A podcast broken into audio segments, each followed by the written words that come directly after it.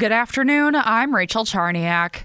Another person has been arrested in connection with the death of a two year old in freedom. 41 year old Fahim Jones was arrested Monday in Milwaukee on several charges, including possession with intent to deliver fentanyl. He has not been charged in direct connection with the girl's death. Prosecutors have said the girl's mother, Brooke Seal, allowed Jones to stay with them. As the search for a three year old missing from Two Rivers extends into its 10th day, the goal is the same to bring Elijah Vue home safely. Volunteers are still out searching as state and federal authorities continue to work the case. Authorities report an increase in tips and information after the announcement that a reward of up to $15,000 is being offered by the FBI.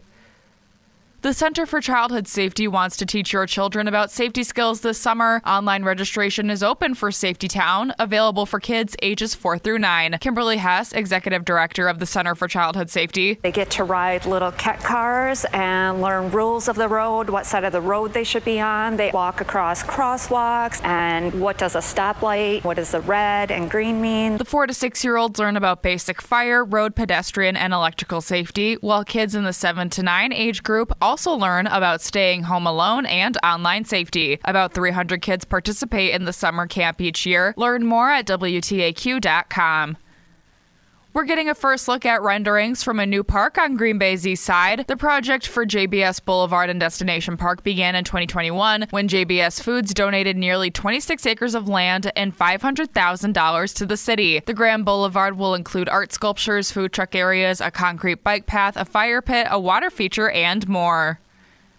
Warmer temperatures will be back in the region by this Wednesday, and that is something apple and cherry growers are worried about. Terry Sorensen, owner of Soren's Valhalla Orchard in Sturgeon Bay, says there hasn't been a weather situation like this since 2012. We had some critically warm days early in March where it was 70 in Door County, and, and we blew it way too soon, and we came out with not even a 10% crop. So that's kind of where we're at. There's a reason why many farmers choose to grow their fruit in Door County. The peninsula is surrounded by the Bay of Green Bay and Lake Michigan. Those waters help moderate the air temperature that allows more consistency for the growing season.